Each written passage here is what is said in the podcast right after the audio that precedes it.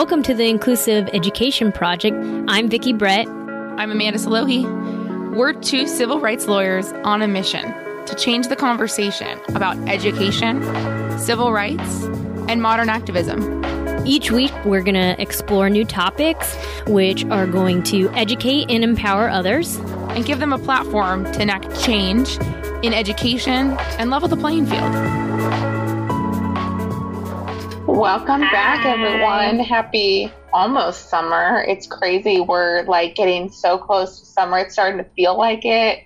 We're starting to see, although a little bit different than normal, you know, graduation events. And I saw that Obama was doing a virtual uh, commencement, mm-hmm. which it's nice that we're still at least you know these poor seniors who are not getting the traditional graduation experience at least they can still get some motivation from some of the best speakers out there, I would argue. so that was cool to see. It's not just going through the motions, whereas, you know, taking it for granted that you're going to have the, the big graduation and stuff like that, but it's it means a little bit more, I guess, now just because things yeah. have changed. So that's where we're at. And, you know, we're still trying to give you a little of information during this pandemic, but we also are trying to do business as usual. Just trying to provide you guys what we have always strived to provide, which is a starting point, a conversation starter, if you will, a little bit of knowledge about this area of not just special education, but how inclusivity kind of touches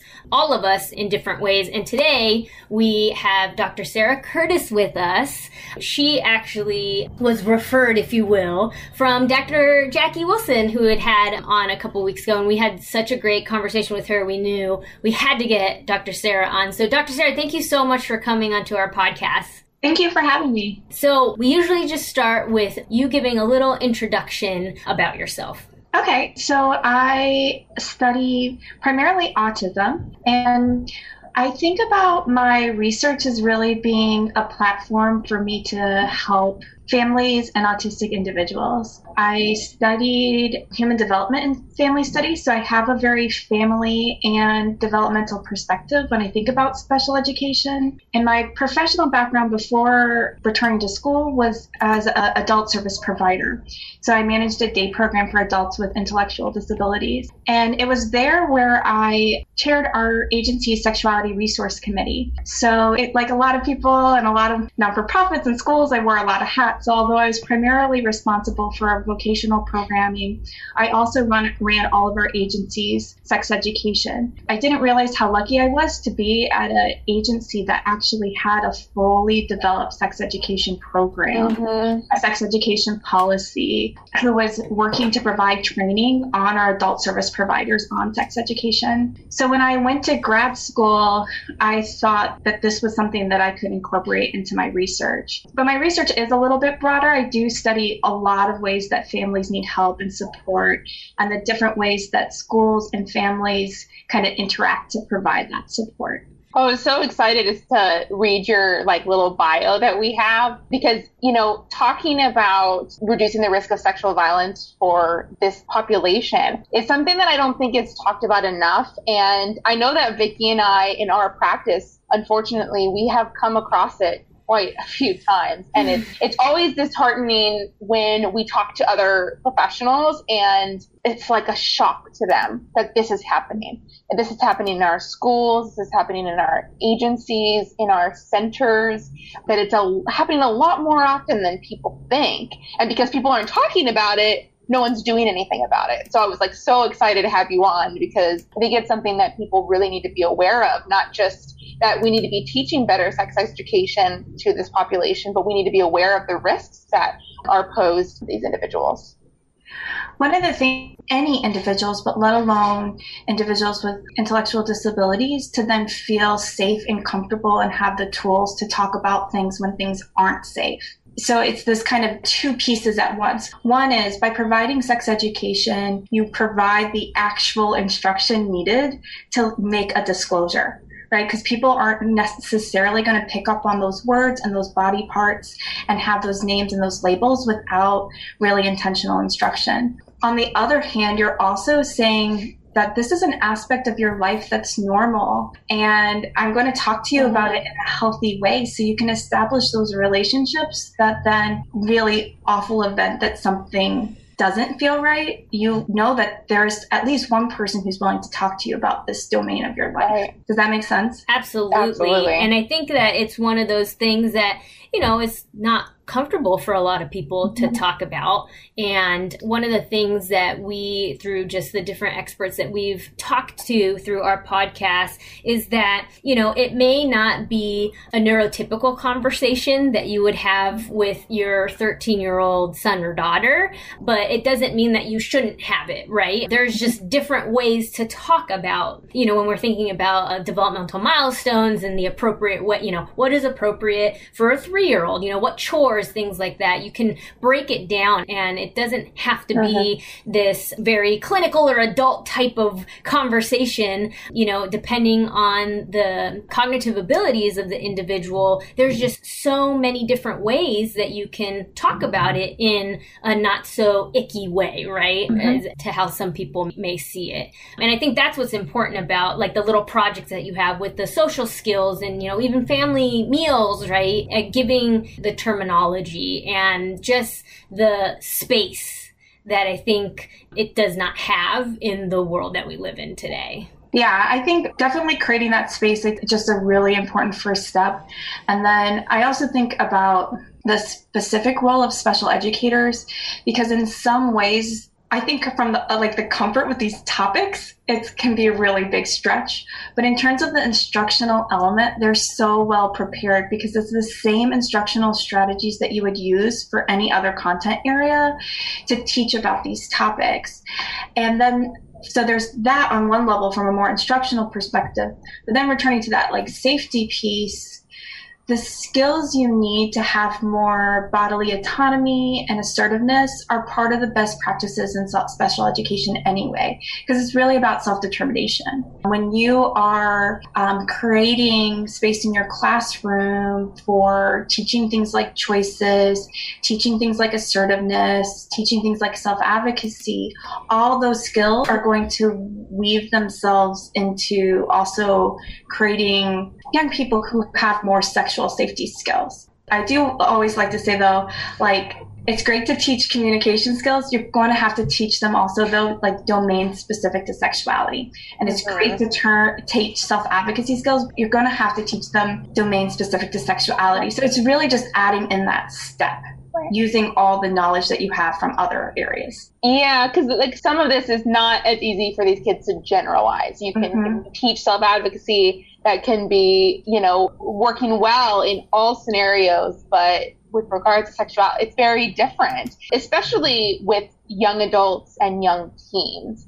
The way that you know this typical, you know, teens and young adults approach sex It's not always appropriate either. So then you bring in, you know, these these mm-hmm. other factors. I can definitely imagine the instruction needs to be a little bit different. Yeah, I think that element is really hard. It's really hard for kids because are going to see things that their peers do that are inappropriate and they're not going to understand necessarily all the context. So they're you when you think about how any child kind of grows up and learns about sex, right? Some of them are going to be learning about sex from their parents who are hopefully having open, honest conversations and dialogue. Some of them are going to get some sex education in school, which in the United States really varies from state to state, whether it even has to be medically accurate. So the quality of sex education varies pretty dramatically. But the vast majority of sex education happens in, in extremely informal contexts amongst peers. So we really leave a high, high burden of responsibility on kids to teach each other these really difficult and challenging concepts like consent. And so when you have a difficult time sifting through misinformation, that just makes all of that doubly hard for you. And there's added stigma and bias against your expressions of sexuality. So not only are you seeing people do things that are inappropriate, you're often being held to a different standard than other youth your age. We're not only are we not setting them up for success, we've raised their bar in terms of the standard of behavior that we expect. That's so challenging, I think. And, you know, then you add in the additional factor of, you know, many adults don't even understand the complexities of consent, and mm-hmm. many adults have problems with these biases. And so, what's being like, you know, we know that kids watch their parents and they watch what their parents watch on TV. And a lot of times those biases come through from that. And so that may be why a child, even of a typical peer, might be acting in a certain way at school. You know, they're learning it from what they see, which is like an added factor.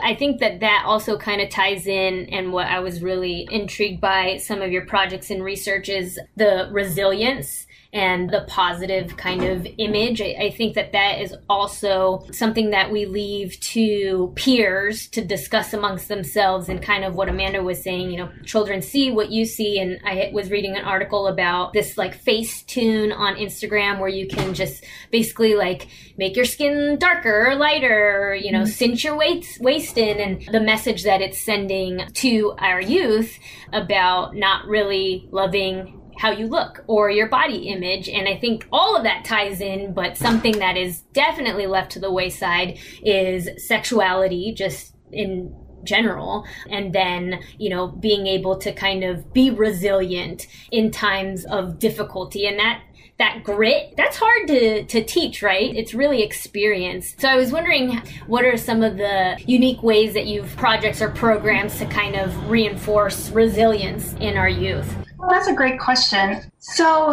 specifically in the domain of sexuality, find that just talking openly and honestly with kids and with adults, I've done with both, really just helps actually build a lot of that resilience. Because once you kind of scratch the surface behind the anxiety and like the embarrassment, they really want to know about this topic. So, one of the activities we do is like a, a, checklist of different developmental changes that happen during puberty. So, it has things like, you know, if has pubic hair, has body odor, and we would connect, we have like pictures that accompany these changes for students who might not be at that literacy level. And then, depending on the student, we might do it more like a checkbox, like has this happened to you and how do you feel about it? So this kind of mm. double checkbox. Mm-hmm. Has it happened to you yet? And then, or it might be more conversational for a student who couldn't handle that independently on their own. So and I'll just never forget the look on this young woman's face as she was like going through the worksheet when she saw like pubic hair on there. She was like, oh, I have that. you know? and it was just like that somebody acknowledged this right. big change right. that was happening to her body. Right. Probably no one ever had before. Nobody ever had before. And so that was just one of those moments, you know. I've had some really great discussions. So we were I was doing an activity in a small group, all autistic adolescents, middle school age, all on grade level academically and we were talking about different behavior that might be common that you see in middle school and whether it was like safe and appropriate kind of questionable and really depend on the context and something that was not appropriate at all. And one of the things that i had on there is like one of the behaviors that we were talking about was touching other people's hair, which in my mind, I had put that activity in there thinking that's like a red category, like something that's like never okay. But then all the girls in the group started talking about how they love to lay around and play with each other's hair and how mm. that was actually really socially appropriate. Right. And I was like, oh, I'm totally wrong.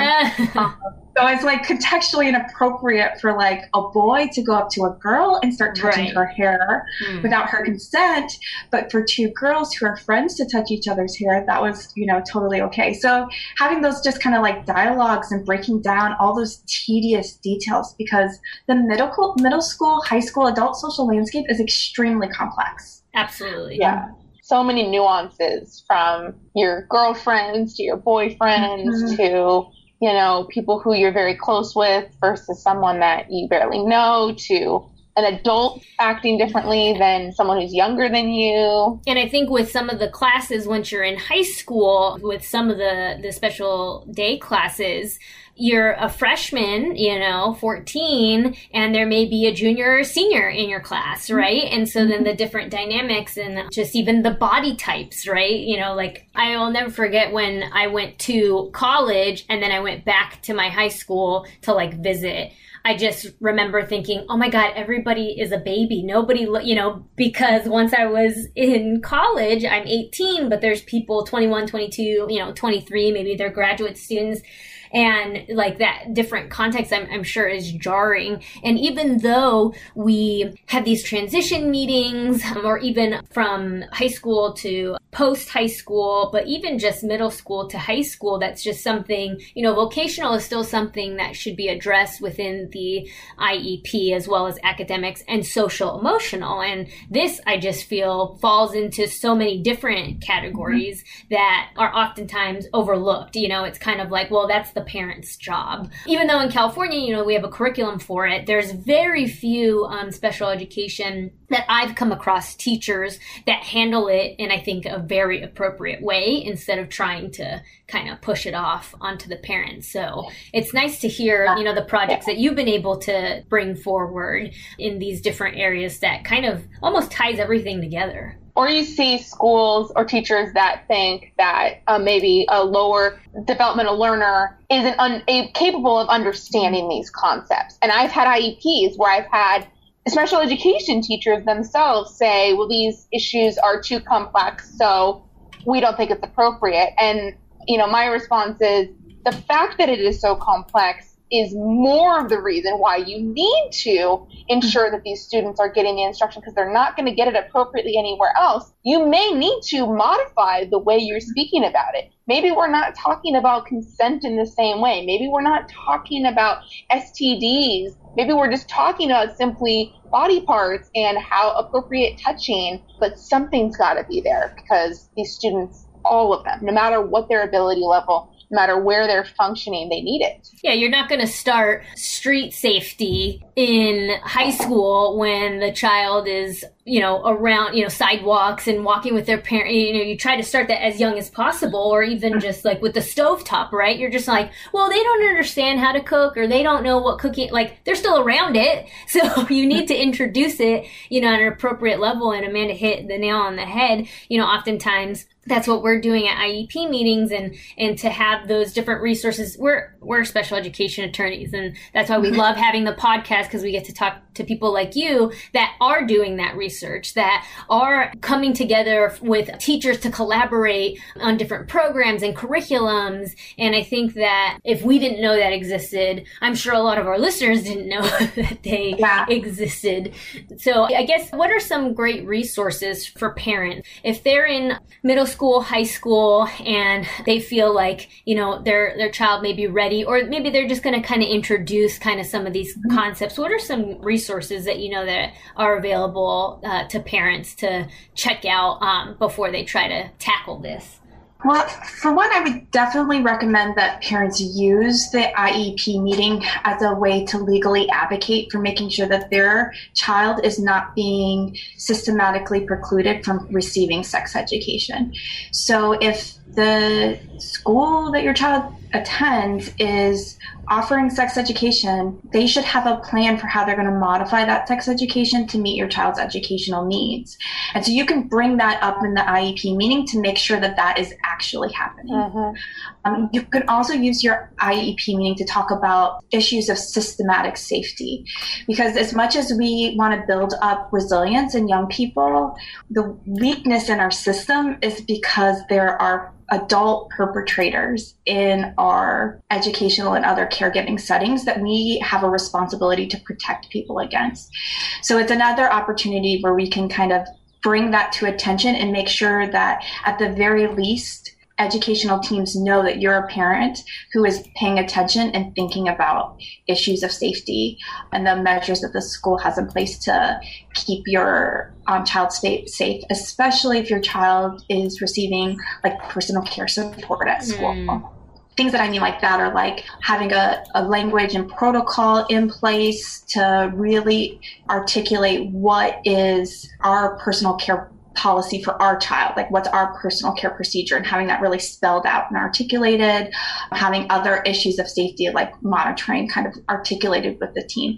Because anytime you raise awareness and visibility of these type of topics you're making the whole system safer. The more people are talking about it the more people are of awareness the less space there is to sneak around. Because that's what sexual perpetrators do. They Right. look for weak systems. Right. they look for systems where people aren't paying attention. So that's one thing parents can do right off the bat is think about the resources that are already in place in their school and their IEP meeting really as a tool for making sure that really that they're not being denied access to the same educational experience that all the other kids are getting. Now, I think one thing that is tricky is that what does it mean when we say that is appropriately modified or accommodated to meet that child's needs? Because I don't know of any states that have clear guidelines for what it means to modify sex education. Right. And so that's where I think there are some resources out there that are geared towards parents, but there's a lot more that are geared more towards educators. Mhm. So there are adapted curriculum that are available. There are lesson plans that are available. And there are some websites that do a really nice job actually about providing information to parents too. The And so teachers what- don't need to reinvent the wheel here. They don't They're- have to read they're out there. Yeah. And so what I try to do is I actually created a website called asdsexed.org where I try to just anything that I find that is adapted for students with intellectual disabilities or students on the autism spectrum, I put it there, you know, just like a res- it's like a really like souped up resource list. Mhm. So if you went on the website asdsexed.org, you would find a lot of resources and there's like a parent section, there's an educator section.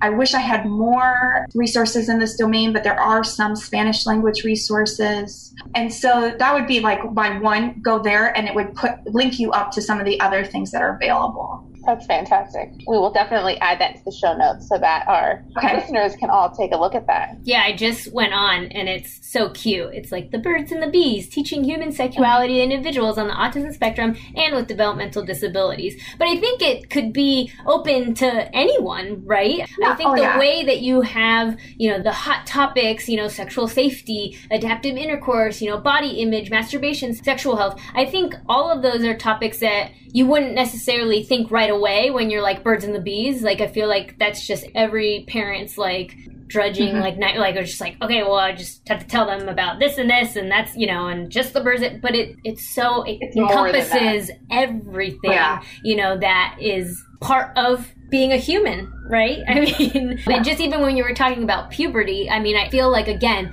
in my experience i've only come across a couple of teachers that have ever even spoken about that in their classes right? I think the focus is just so inherent on the, the academics that sometimes educators forget that the social emotional aspect and the vocational aspect really make us a whole human being, which is the premise behind the Individuals with Disability Education Act, is, is to try and produce independent members of our society, regardless of their abilities. And you've done an amazing job. I love this website. I'm just like looking through, I'm clicking through. But yeah, we'll definitely put it in the show notes. How people had questions or comments for you, should they go through the website? How how can they reach you?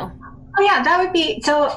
If you they have like a, they have the website has like an ask me. So and I'm I try to stay as on top of that as I can. I'm also try to be as available via email too. So my email is curtis at udel.edu. So feel free to email me.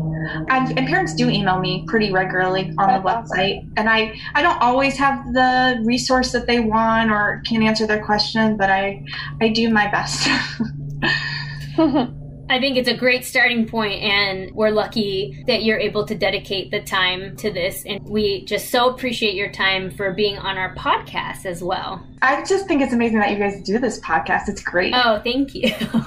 we like to talk a lot, so I mean, it just ended up just working out for us. We're just glad people actually want to want to listen. listen, yeah. Well, that's it for us. Hopefully, you will listen next week because uh-huh. we'll be back with a new episode. Thank you so much, Dr. Sarah Curtis, for joining us, and we'll talk to you guys next week. Bye.